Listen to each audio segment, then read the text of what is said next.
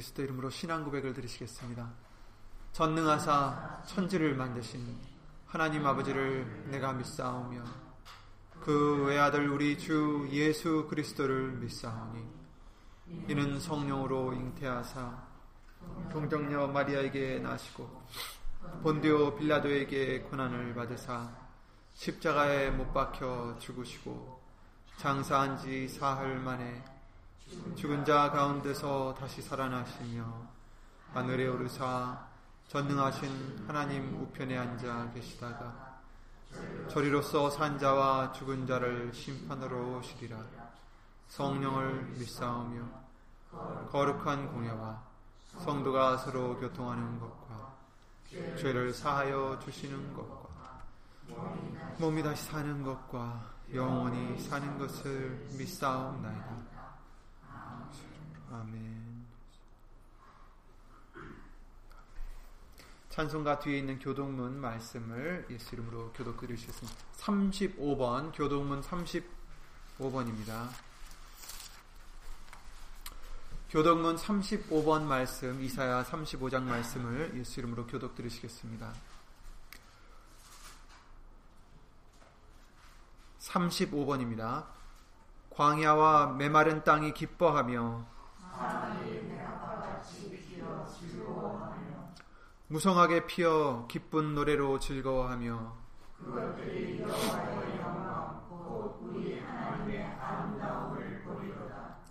그때 소경의 눈이 밝을 것이며 그때는 그때 저는 사, 저는 자는 사슴같이 뛸 것이며 벙어리는 벙어리의 혀는 노래하리니 이는 광야에서 물이 거기 대로가 있어 그 길을 거룩한 길이라 일컫는 바들이니.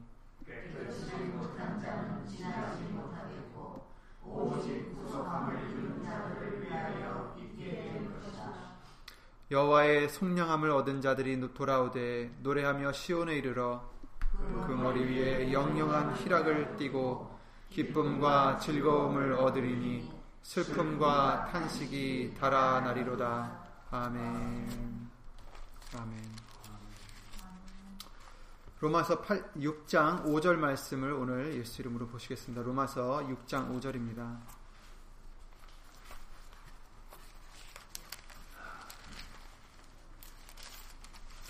로마서 6장 5절입니다. 신약성경 246페이지에 있는 로마서 6장 5절 말씀을 다 함께 예수 이름으로 읽겠습니다. 만일 우리가 그의 죽으심을 본받아 연합한 자가 되었으면 또한 그의 부활을 본받아 연합한 자가 되리라. 아멘. 말씀 위에서 다 함께 예수님으로 기도를 드리시겠습니다.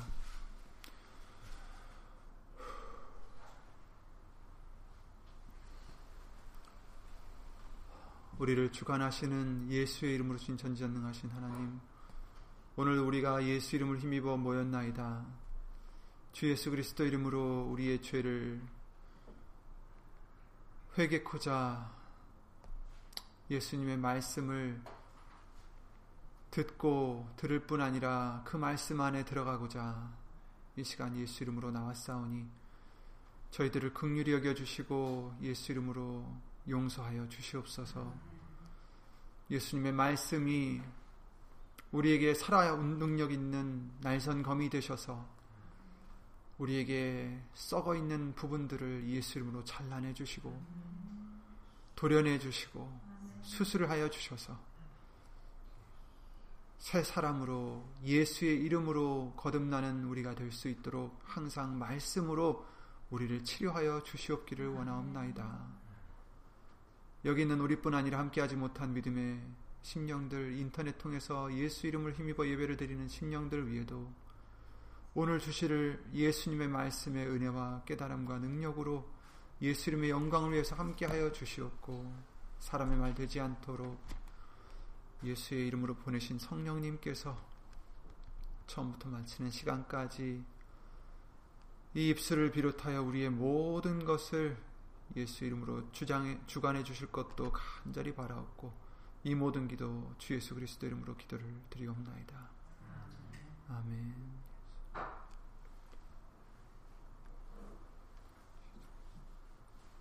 아멘. 이번 돌아오는 수요일이죠. 14일인가요? 네, 수요일부터 사순절 기간이 이제 시작됩니다. 그래서 주일을 빼고 40일을 기념해서 이제 부활절까지 계속되는데요. 사순절은 예수님께서 40일 동안 금식하시고 광야에서 이제 시험 받던 그 순환을 기억하기 위한 절기라고 합니다. 그래서 기독교에서 이 기간 동안은 금식과 속죄를 하도록 규정한 기간이기도 한데요. 어, 그러나 이 기간은 성경에서 유래된 것이 아닌 것을 아, 우리는 잊지 말아야 되겠습니다. 다만 우리가 이 기간을 지내면서 예수님의 십자가의 고난과 그 부활하심을 바라볼 때 이제 우리의 마음과 믿음을 다시 점검해보고 우리도 예수 그리스도의 고난에 동참하는 그런 자들이 되어서 그 부활하심에도 동참할 수 있는 우리가 되도록 해야 되겠습니다. 로마서 오늘 본문의 말씀과 같이 만일 우리가 그의 죽으심을 본받아 연합한 자가 되었으면 또한 그의 부활을 본받아 연합한 자가 되리라 이렇게 말씀하셨습니다.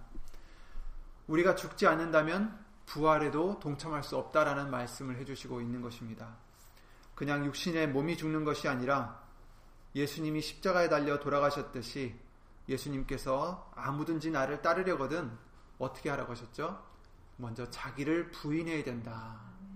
그리고 날마다 제 십자가를 지고 나를 따라야 된다라고 말씀을 하셨습니다. 그러므로 죽어진다는 것은 육신의 죽음을 얘기하는 게 아니라 지금 우리가 살면서도 내 자신을 부인함을 의미하는 것입니다. 내 것을 주장하지 않고 내 권리를 주장하지 않고 내 소욕이 살아서 어, 이런 디시전들을 주장하지 않고 모든 것을 이제 말씀 앞에 우리는 무릎 꿇고 순종하여 예수님께 모든 것을 맡길 수 있는 그런 것을 의미하는 것이죠. 그래서 그러한 내 자신을 부인하는 죽음이 없으면 절, 결, 절, 결단코 부활도 없다라는 것을 성경은 말씀해 주시고 있습니다. 그러므로 우리가 이 기간 동안 더욱더 항상 그렇지만 더욱더 어, 내 자신이 죽어지는 내 자신을 부인할 수 있는 어, 우리가 되도록 예수 이름으로 은혜를 받으시길 바랍니다. 이 사순절이라는 단어에서도 우리가 알 수 있듯이 이 기간은 40일 동안 지켜지는 기간입니다. 어, 아시는 분들은 이미 다 아시겠지만 40이라는 숫자는 성경에서 어, 여러 번 볼 수가 있습니다. 그리고 의미 있는 숫자라 생각할 수 있죠. 40뿐 아니라 4도 그렇고 400도 그렇고 이렇게 4가 들어가는 숫자들에게 의미가 있습니다. 창세기 때부터 우리가 알 수 있듯이 노아에게 방주를 짓게 하시고 하나님께서 40주야를 땅에 비를 내리셔서 심판을 하셨어요. 예. 죄를 깨끗이 씻는 그런 어, 일이었죠. 이스라엘 백성들이 또한 애굽에서 지냈던 것이 400년이었던 것을 우리가 알 수 있습니다. 그곳에서 하나님의 오른손으로 그들이 구원을 받아서 광야로 나오게 되는데 또 그 이스라엘 백성 중에 12명이 가나안에 들어가 40일을 정탐하게 됩니다. 그 땅을. 그런데 그 정탐꾼 12명 중에 10명은 믿음으로 하지 않고 보이는 것으로 악평을 해서 악평을 했다라고 성경은 말씀하시죠. 백성들로 이제 걱정을 하게 되고 걱정을 하게 하고 원망을 하게 합니다. 하나님을 믿는 게 아니라 그들의 말을 그들은 믿고 원망을 하게 되고 그래서 하나님께서는 그 숫자를 어, 환산하셔서 그대로 40일을 정탐한 날을 환산하셔서 40년 동안을 광야에서 생활하게 하십니다. 그런데 이 하나님께서는 이 40년을 이렇게 말씀하시고 계십니다. 신명기 8장 2절부터 3절 말씀해 보시면 이렇게 말씀하고 계십니다. 네 하나님 여호와께서 이 40년 동안에 너로 광야의 길을 걷게 하신 것을 기억하라. 이는 이 이유는 너를 낮추시며 너를 시험하사 네 마음이 어떠한지 그 명령을 지키는지 아니 지키는지 알려 하심이니라. 너를 낮추시며 너로 주이게 하시며 또 너도 알지 못하며 네 열조도 알지 못하던 만나를 내게 먹이신 것은 사람이 떡으로만 사는 것이 아니요 여호와의 입에서 나오는 모든 말씀으로 사는 줄 너로 알게 하려 하심이니라 이렇게 말씀하셨어요. 이것을 그들에게 알게 하시려고 우리 교만해진 우리의 마음을 낮추시려고 예수님의 말씀으로만 살 수 있다는 것을 알려주시려고 말씀을 순종할 수 있도록 우리를 시험하신 그런 기간이다라는 것입니다. 그냥 고생만 하라는 기간이 아니라 이 고생을 통해서 귀한 것을 얻게 하신 것입니다. 그래서 이는 다 너를 낮추시며 너를 시험하사 마침내 내게 복을 주려 하심이었느니라. 아멘. 40년 동안의 그 고난의 광야의 길은 그저 불평만 하고 끝나는 일이 아니라 사실은 하나님의 우리를 향한 깊은 사랑이셨다라는 것을 이스라엘 백성들은 알았어야 되고 또 우리도 알아야 되는 것입니다. 교만해질까봐 그들에게 40년이란 시험 기간을 주신 것입니다. 말씀을 순종해야 살 수 있다라는 것을 알려주시려고 이 기간을 주셨습니다. 이 세상의 재물이나 음식으로 우리가 살아가는 게 아니라 진정 우리에게 필요한 것은 하나님의 말씀인 것을 알려주시려 이 광야의 40년을 허락하신 것입니다. 또 이 42 숫자가 또 나오는데 모세는 하나님께 부르심을 받기 전에 사람을 죽일 만큼 어, 그런 다혈질이었던 사람으로 보입니다. 물론 애굽 사람이 이스라엘 자기의 어, 자기와 똑같은 이스라엘 사람을 학대하는 것을 보고서 울분 때문에 참지 못하고 싸우다가 그 사람을 죽이게 되죠. 어쨌든 그렇게 다혈질이었던 그 사람이 이제 광야로 도망해서 거기서 40년 동안을 이제 양을 치며 살게 되었습니다. 사실 사람 죽이기 전까지는 바로의 양아들로서 굉장히 높은 자리에 있었던 애굽에서 애굽도 그, 그 당시에는 가장 아, 권력이 가장 큰 나라, 가장 부유한 나라였기 때문에 거기서 이 모세의 위치라는 것은 굉장한 위치였던 것을 우리가 어, 짐작해 볼 수 있습니다. 모세가 말만 하면 사람들은 순종할 수밖에 없는 어, 그런 위치에 있던 사람이죠. 그런데 그랬던 모세가 사람을 죽이고 도망하여서 이제 광야로 가서 아무도 자기를 우러러보지도 않고 자기를 따르지도 않고 이제 자기는 양들만 치고 살아가는 그런 조용한 삶을 40년을 하나님께서는 살게 하셨습니다.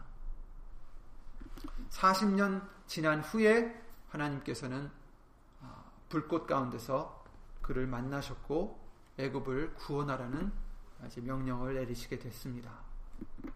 이 40년의 시간은 하나님의 말씀대로 순종하기 위해서 모세가 죽어지는 기간이었던 것이죠. 거듭난 기간이었습니다. 사실 육신적으로 봤을 땐 얼마나 처량합니까? 그렇게 높고 좋은 위치에 있었던 모세가 아무도 알아주지 않는 광야에서 양들만 치는 그런 자리로 내려갔으니 어, 육신적으로는 참 안 됐다라고 할 수 있지만 하나님께서는 그 고난의 길을 통해서 모세를 바꾸셨던 것이죠. 순종할 수 있도록 거듭나게 하신 것입니다.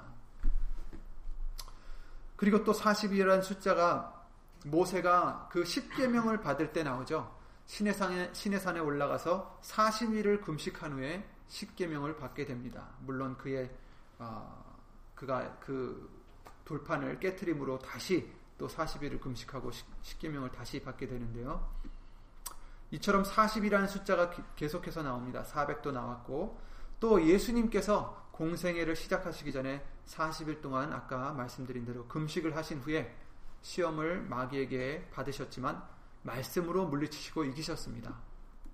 그리고 또한 예수님께서 부활하신 후에도 40일간 제자들과 함께 계시며 말씀을 들려주시고 승천하셨던 것도 우리가 알 수가 있습니다. 나사로가 부활한 것도 죽은 지 나흘 되는 날이죠. 어, 그리고 또 이토록 4라는 숫자는 성경에 매우 여러 번 나옵니다. 우리 우리들에게는 한자로 사자가 나오기 때문에 죽을 사자라고 해서 사람들은 그 숫자마저도 꺼려하고 피하고 있지만 우리 믿는 자들에게는 사실 축복의 숫자인 것이나 다름없습니다. 그러나 내가 먼저 죽어지고 낮아지고 겸손해져야 축복의 숫자가 될 수 있다는 것을 예수 이름으로 알려주십니다. 부활의 축복의 숫자가 될 수 있는 것은 내가 죽어져야 된다는 것입니다. 내가 겸손해져야 된다는 것입니다. 그저 광야에서 쓰러진 이스라엘 백성들과 같이 고통의 숫자가 되지 않기 위해서는 내가 죽어져야 된다는 거죠. 예수님의 명령을 지키는지 아니 지키는지 우리 마음이 어떠한지 시험하는 숫자입니다. 그런 기간입니다. 낮춰줘야 됩니다. 순종해야 마침내 우리에게 예수 이름으로 복을 내려 주신다고 약속하셨습니다. 여러분 그렇다고 해서 40이라는 숫자에 초점을 맞추면 또 안 됩니다. 4, 40, 400 이런 숫자가 중요해서 하나님이 이렇게 정하신 것이 아닙니다.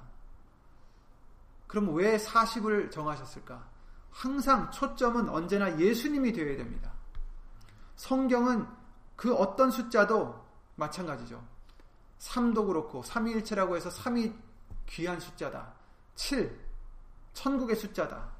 8 완전한 숫자다. 12 12 사도가 있고 12 진주문이 있고 야곱의 12 아들이 있어서 12가 중요하다. 그렇지만 사실 숫자는 도구일 뿐입니다. 숫자가 중요한 게 아닙니다.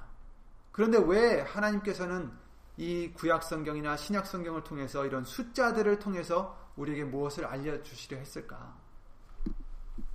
이는 다 성경의 말씀대로 이루시려 함을 예수 이름으로 알려주시는 것입니다.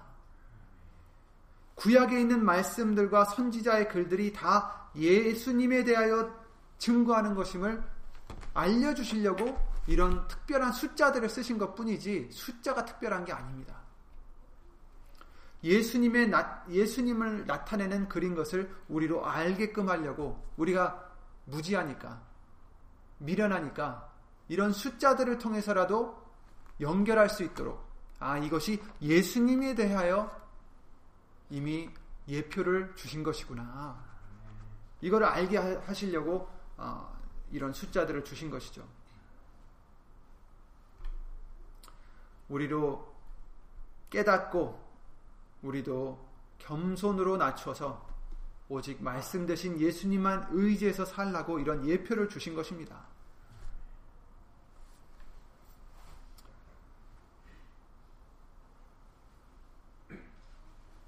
그러므로 사순절은 우리에게 어떤 의미가 있습니까? 성경에서 아까 말씀드린 대로 명, 성경에서 명, 명하신 그런 정하신 절기도 아닙니다. 다만 마침내 우리에게 부활로서 복을 주시려는 하나님의 뜻대로 우리가 항상 그렇겠지만 예수님의 부활절을 맞이하기 전에 우리도 우리의 육신의 자아와 우리 소욕들을 버리고 죽어져서 성령의 사람으로 다시 사는 아, 우리에게 항상 있는 훈련인 것이죠. 죄의 옛 사람이 죽고 새 사람으로 다시 사는 언제나 있는 훈련입니다. 이 기간뿐만이 아니라 40년이 중요한 게 아니라 말씀을 순종하는 것이 중요했던 것이죠. 40년이 중요한 게 아니라 하나님 앞에 겸손해지는 것이 중요했던 것입니다. 40년이 중요한 게 아니라 그 긴 시간 동안 만나를 먹여주신 것이 중요한 것입니다. 왜냐하면 그 만나는 나중에 오실 예수님을 상징하는 것이었기 때문이죠. 요한복음 6장 47절에 진실로 진실로 너에게 이르노니 믿는 자는 영생을 가졌나니 내가 곧 생명의 떡이로라. 너희 조상들은 광야에서 만나를 먹었어도 죽었거니와 이는 하늘로서 내려오는 떡이니 사람으로 하여금 먹고 죽지 아니하게 하는 것이니라. 나는 하늘로서 내려온 산떡이니 사람이 이 떡을 먹으면 영생하리라. 나의 줄 떡은 곧 세상의 생명을 위한 내 살이로라 하시니라. 아멘. 만나를 주신 것도 그 만나가 중요한 게 아니라 그 40년을 주, 주, 40년이 중요한 게 아니라 바로 생명의 떡이 되시는 예수님을 알려 주시려고 이처럼 우리에게 이것을 성경 말씀을 남겨 주신 것입니다. 결말은 언제나 예수님입니다. 예수님을 따라가기 위해서는 4일이든 40일이든 400년이 되었든 내가 죽어져야 됩니다. 누가복음 9장 23절 24절 말씀대로 자기를 부인하고 제 십자가를 날마다 지지 않으면 예수님을 따라갈 수가 없습니다. 예수님을 따라간다는 것이 무엇입니까? 부활 승천만 하고자 예수님을 따라간다는 것은 말이 안 됩니다. 고난과 죽음까지도 예수님을 따라가야 부활 승천하신 예수님을 따라갈 수가 있는 것입니다. 예수님은 누구 때문에 이 땅에 오셔서 종의 몸으로 사시다가 십자가에 달려 고난을 받으시고 죽으셨습니까? 자신 때문에 그런 게 아니라 우리 때문에 그런 것입니다. 우리를 위해서 그런 것입니다. 우리를 구원하시려 그런 것입니다. 그런데 우리는 고난받기를 싫어하고 죽기를 싫어하고 그저 부활만 원하고 영생만 원한다면 말이 되겠습니까? 만일 우리가 그의 죽으심을 본받아 연합한 자가 되었으면 또한 그의 부활을 본받아 연합한 자가 되리라. 아멘. 나를 죽이고 나를 낮추고 회개하고 말씀을 따라가는 것은 우리의 의지로만 할 수 있는 것이 또한 아닙니다. 우리에게는 예수 이름이 필요한 것입니다. 하나님의 자녀가 되는 권세의 이름이 있어야 대적을 이길 수가 있고 내 소욕들을 이길 수가 있습니다. 우리가 잘 아시겠지만 겸손하자, 겸손하자 하면서도 불쑥불쑥 나도 모르게 교만함이 올라올 때가 있습니다. 그리고 교만함이 올라온 것도 모르고 마음이 강팍해져서 그렇게 살아갈 때도 있습니다. 나중에 하나님의 은혜로 다시 겸손하게 될 때, 아, 내가 그때 왜 그랬을까? 이렇게 한탄하는 우리를 돌아볼 수 있습니다. 예수의 이름이 없으면 우리는 아무 능력이 없습니다, 여러분. 예수 이름이 있어야 겸손해질 수 있고 회개할 수 있고 말씀을 순종할 수가 있는 것입니다. 우리가 스스로 할 수 있는 것은 아무것도 없음을 우리는 잊지 말아야 되겠습니다. 너희는 나를 떠나서는 아무것도 할 수 없느니라. 아무 열매를 맺을 수 없습니다. 회개의 열매도 맺을 수 없습니다. 겸손의 열매도 맺을 수 없습니다. 예수님을 의지해야 예수 이름을 의지해야 우리는 이처럼 겸손해질 수 있고 죽을 수 있고 다시 부활할 수도 있는 것입니다. 그리고 감사한 것은 우리가 죽는다 해서 그것이 끝이 아닙니다. 내가 낮아진다고 해서 그것이 끝이 아닙니다. 내가 포기한다고 해서 끝이 아닙니다. 고난받는 것이 끝이 아닙니다. 디모데후서 2장 11절 말씀대로 우리가 주와 함께 죽었으면 또한 함께 살 것이요 이렇게 말씀하셨습니다. 예수님과 함께 죽으면 죽어야 함께 살 수 있다. 아멘. 우린 죽어져야지 더 좋은 부활을 얻을 수가 있습니다. 히브리서 11장 35절 말씀대로 또 첫째 부활에 참여해서 천년 동안 그리스도로 더불어 왕노릇 할 수도 있다라고 계시록 20장 4절 6절에 말씀해 주시고 계십니다.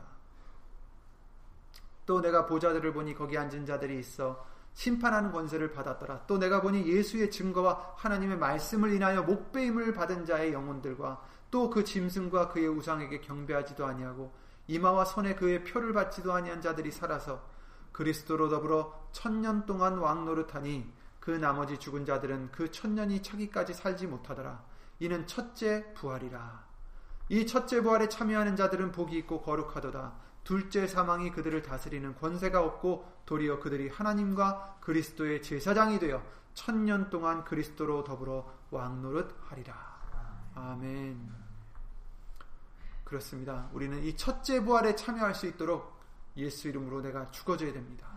더 나은 부활을 위해서 예수님과 영원토록 하는 그 날을 위해서 첫째 부활을 위하여 지금은 내가 낮아지고 죽어지고 모든 것을 예수 이름으로 내려놓을 수 있는 우리의 믿음이 되어야 되겠습니다.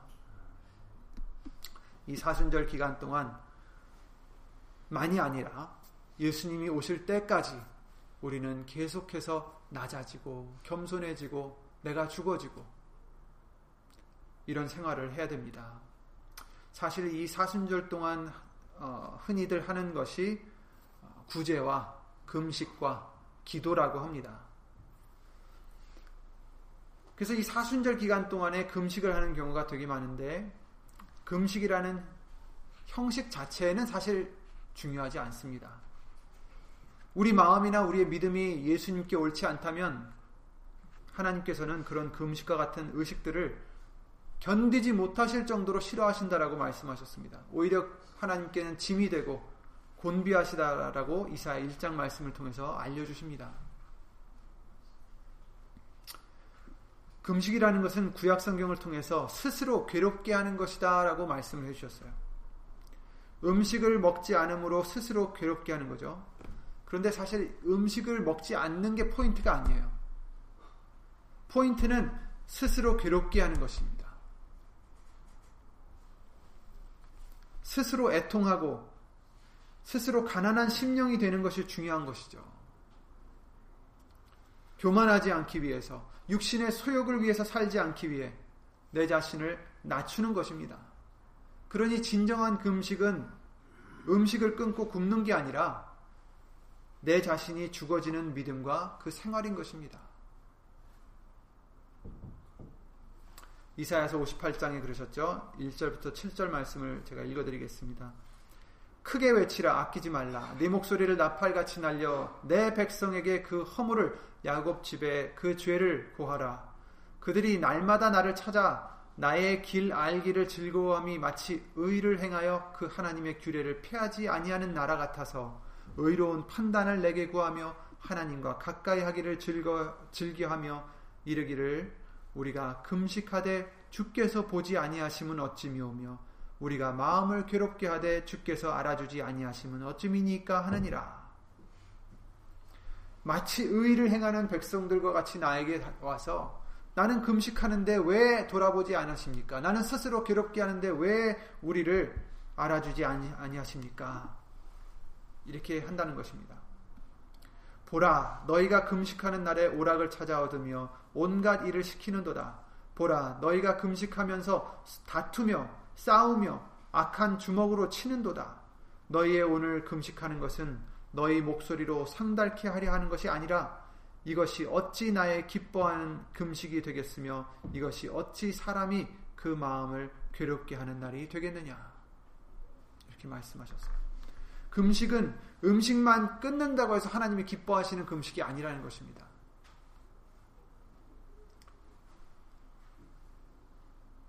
스스로 자기를 낮추는 자, 스스로 가난한 심령이 되는 자, 정말 이 세상을 의지하지 않고 오직 예수님만 바라는 그런 간절한 심령이, 가난한 심령이 되는 것이 하나님이 원하시는 금식이라는 것입니다. 그리고 또 말씀하십니다. 이제 그들이 하는 것을 얘기하는 거죠. 그 머리를 갈대같이 숙이고 굵은 배와 재를 펴는 것을 어찌 금식이라 하겠으며 여호와께 연락될 날이라 하겠느냐 이렇게 말씀하셨어요. 그들은 이제 금식할 때 굶을 뿐 아니라 배옷을 입고 재를 뿌리고 그 형식적으로 그런 식으로 금식을 했, 했습니다. 근데 그것은 금식이라 할 수 없다라는 거죠. 하나님께서는. 나의 기뻐하는 금식은 흉악의 결박을 풀어주며 멍해의 줄을 끌어주며 압제 당하는 자를 자유케 하며 모든 멍해를 꺾는 것이 아니겠느냐. 또 줄인 자에게 내 식물을 나눠주며 유리하는 빈민을 내 집에 들이며 벗은 자를 보며 보면 입히며 또 내 골육을 피하여 스스로 숨지 아니하는 것이 아니겠느냐. 이렇게 말씀하셨습니다. 그 마음을 괴롭게 하는 날 이레위기 16장 29절이나 31절 말씀을 통해서 알려주셨습니다. 마음을 괴롭게 하라.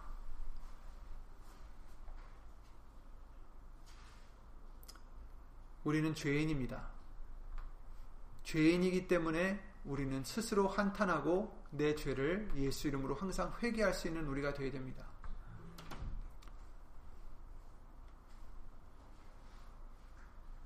그것이지 항상 괴로우라는 얘기가 아니죠.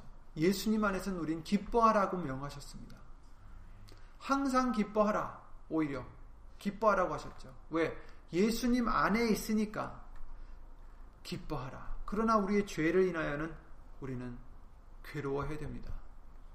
회개를 해야 됩니다. 머리를 갈대같이 숙이는 것이 어찌 금식이냐 이렇게 말씀하셨는데 머리를 갈대같이 숙이는 것이 무엇입니까? 겸손을 의미하는 거죠. 형식적인 것을 탓하시는 것입니다. 마음이 낮춰져야 되는데 머리만 낮추는 것을 의미하고 있습니다. 굵은 배와 죄를 펴는 것은 무엇입니까? 죽은 자를 애도하고 재앙이 올 때 굵은 배를 입습니다. 또 회개의 표시입니다. 성경에 많이 나와 있는데 그런 형식들을 탓하시는 것입니다. 진정한 회개를 하나님은 원하시는 것이지 형식적인 자신이 죽어짐을 원하는 것이지 형식적인 것을 원하시는 것이 아닙니다. 그래서 나의 기뻐하는 금식은 흉악의 결박을 풀어주는 것이다. 멍해의 줄을 끌어주는 것이다. 압제 당하는 자를 자유케 하고 모든 멍해를 꺾는 것이 아니겠느냐.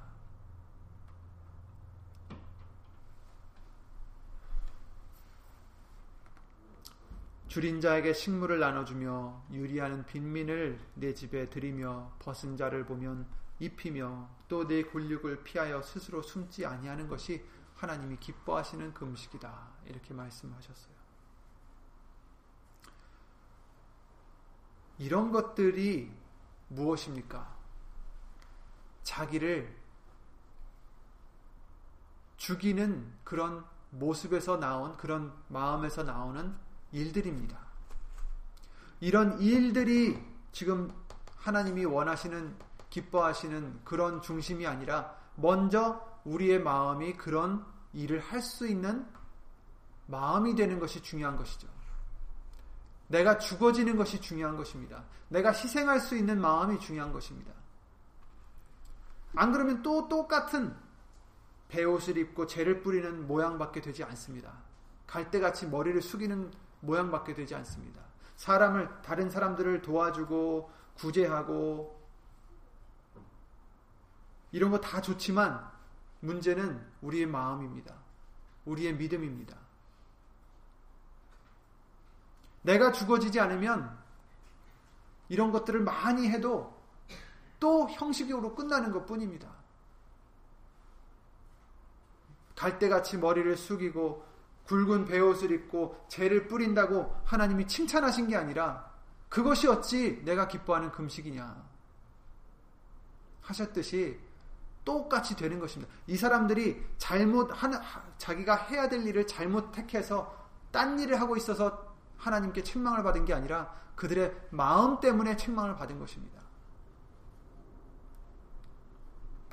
우리도 어떤 일을 하든지 예수의 이름으로 해야지 하나님이 기뻐하시는 금식이고 하나님이 기뻐하시는 일들이지 예수 이름으로 하지 않고 내 힘으로 뭐든지 한다면 그것은 하나님이 또 기뻐하지 않는 그 꼴이 되는 것입니다. 내가 한다고 하는 것, 내가 자랑되는 것, 내가 나타나는 것. 예수님이 이스라엘 백성들에게 그러셨죠. 보이려고 하지 말아라. 자랑하지 말아라. 스가랴 7장 5절 6절에 이러십니다. 그 금식이 나를 위하여 나를 위하여 한 것이냐? 너희의 먹으며 마심이 전혀 자기를 위하여 먹으며 자기를 위하여 마심이 아니냐? 우리를 위해서 금식하지 말라라는 것입니다. 나타나려고 이런 선행을 하지 말라라는 것입니다. 예수의 이름이 아니면 아무리 좋은 일을 해도 하나님이 기뻐하시는 금식이 아닌 것입니다. 겉으로만 내가 죽어지는 모습, 겉으로만 착한 일을 하는 모습, 이걸 원하시는 게 아니라 하나님이 원하시는 것은 나는 아무것도 할 수 없사오니 예수의 이름으로 도와주시옵소서. 나는 죄인이오니 예수의 이름으로 도와주시옵소서. 내가 죽어지고 내가 낮춰지는 것이 진정 예수님이 원하시는 금식인 것입니다. 밥을 안 먹는 게 아니라 양식을 안 먹는 금식이 아니라 내가 죽어지는 겸손함이 바로 예수님이 기뻐하시는 금식인 것입니다.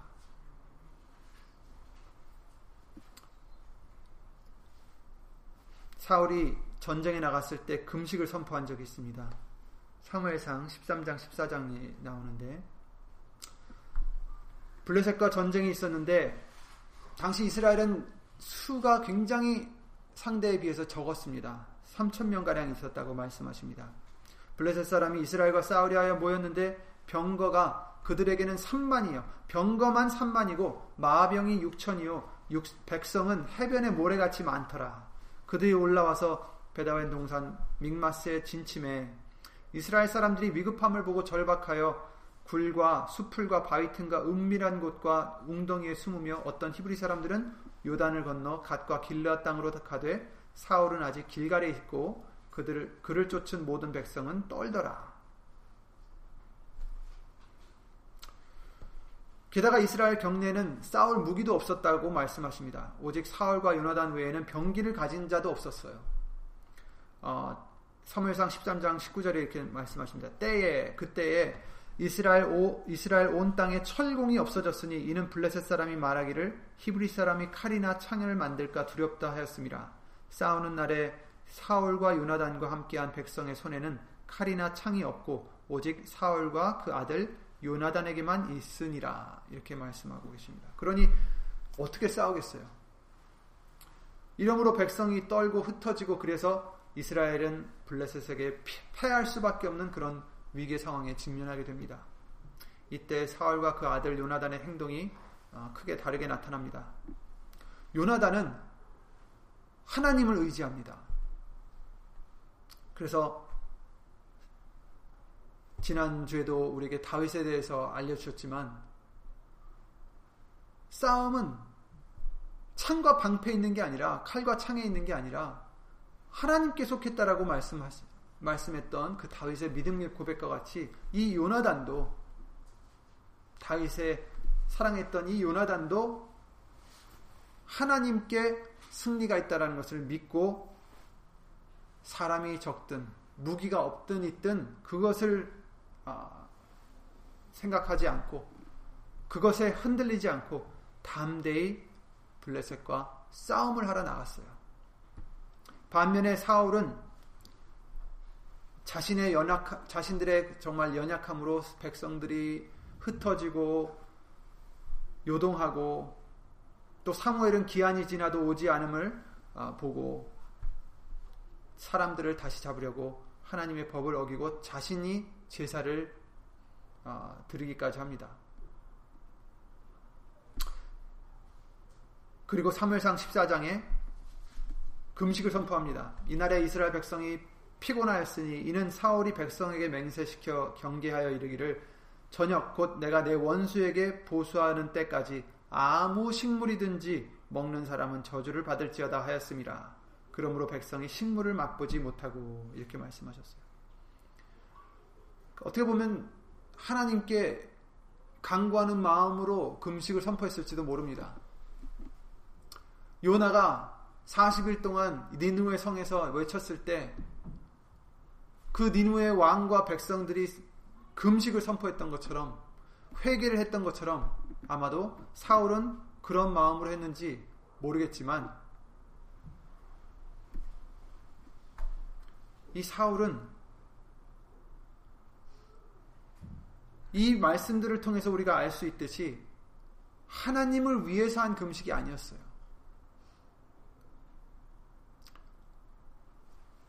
사람들이 흩어지니까 자기가 제사를 드렸죠. 사무엘이 오지도 않았는데 하나님이 하나님을 온전히 의지하기보다는 자기를 위해서 하나님을 쓴 격이 된 것입니다. 제사는 단지 자기가 전쟁에 이기려고 드리는 제사가 된 것 뿐이죠. 우리도 기도를 드리든 금식을 하든 무엇을 하든 나를 위해서 하는 그런 형식이 돼서는 안 됩니다. 어떤 사람들은 하, 무슨 일이 있을 때 금식을 해서 내가 이것을 하나님께 얻어야겠다. 하고 금식을 합니다. 하나님이 기뻐하시는 금식은 그런 게 아닙니다. 나를 위해서 하는 금식이 돼서는 안 됩니다, 여러분. 내가 죽어지기 위해서 하는 금식이라면 몰라도 내가 죽어지고 말씀에 순종할 수 있도록 하는 금식이면 몰라도 시험을 잘 보게 해주세요. 직장에 들어가게 해주세요. 무엇을 어떻게 하게 해주세요. 건강을 위해서 해주세요. 이런 금식은 하나님이 기뻐하시는 금식이 아닙니다. 사울은 금식을 선포합니다. 전쟁에서 혹 이길 수 있을까 해서.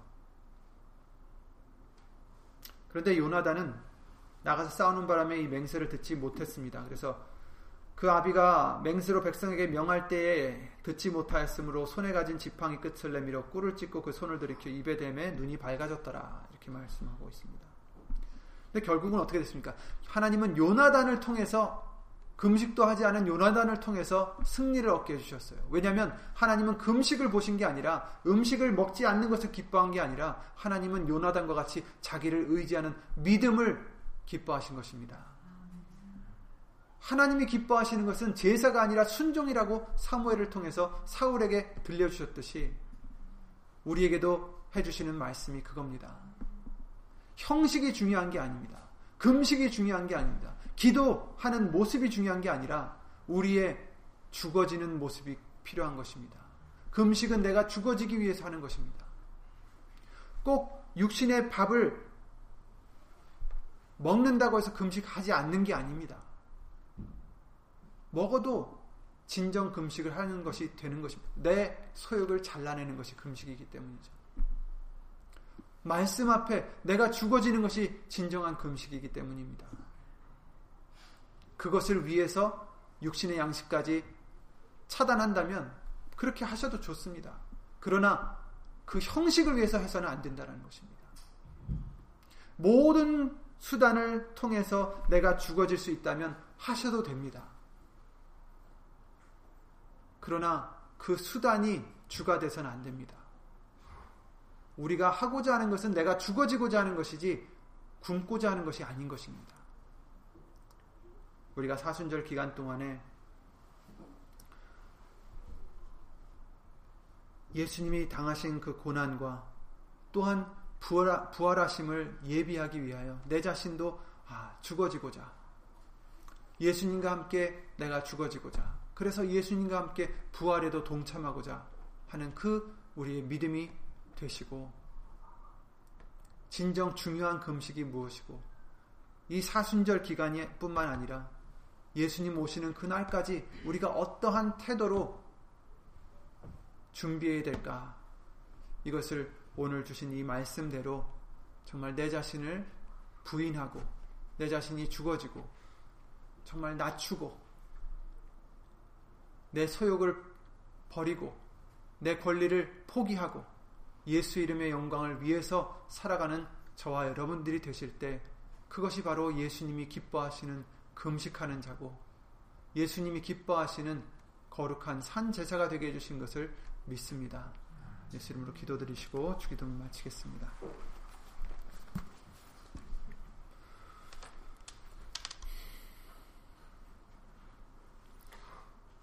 예수 이름 오신 전지전능하신 하나님 우리에게 말씀을 통하여서 이스라엘 백성들과 같이 바리새인들과 같이 형식에만 머무는 우리가 되지 않도록 다시 일깨워 주심을 예수님으로 감사를 드립니다.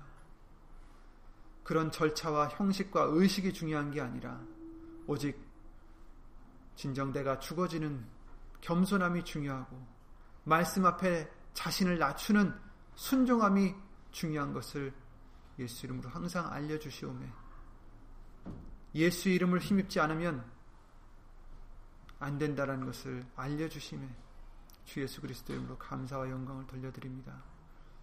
예수님 언제 오실지 모르지만 곧 다시 오실 예수님을 간절히 사모하고 기다리고 예수님을 따라가고자 내 자신을 예수 이름으로 죽이고 낮추는 그러한 심령 위에 하나님의 크신 사랑과 예수님의 은혜와 예수님 성령 하나님의 교통하심과 운행하심이 항상 함께 해 주실 것을 예수 이름으로 간절히 바라옵고 주 예수 그리스도 이름으로 감사드리며 간절히 기도를 드리옵나이다. 아멘. 하늘에 계신 우리 아버지여 이름이 거룩히 여김을 받으시오며 나라의 임하옵시며 뜻이 하늘에서 이룬 것 같이 땅에서도 이루어지이다. 오늘날 우리에게 일용할 양식을 주옵시고 우리가 우리에게 죄 지은 자를 사하여 준 것 같이 우리 죄를 사하여 주옵시고 우리를 시험에 들게 하지 마옵시고 다만 악에서 구하옵소서. 나라와 권세와 영광이 아버지께 영원히 있사옵나이다. 아멘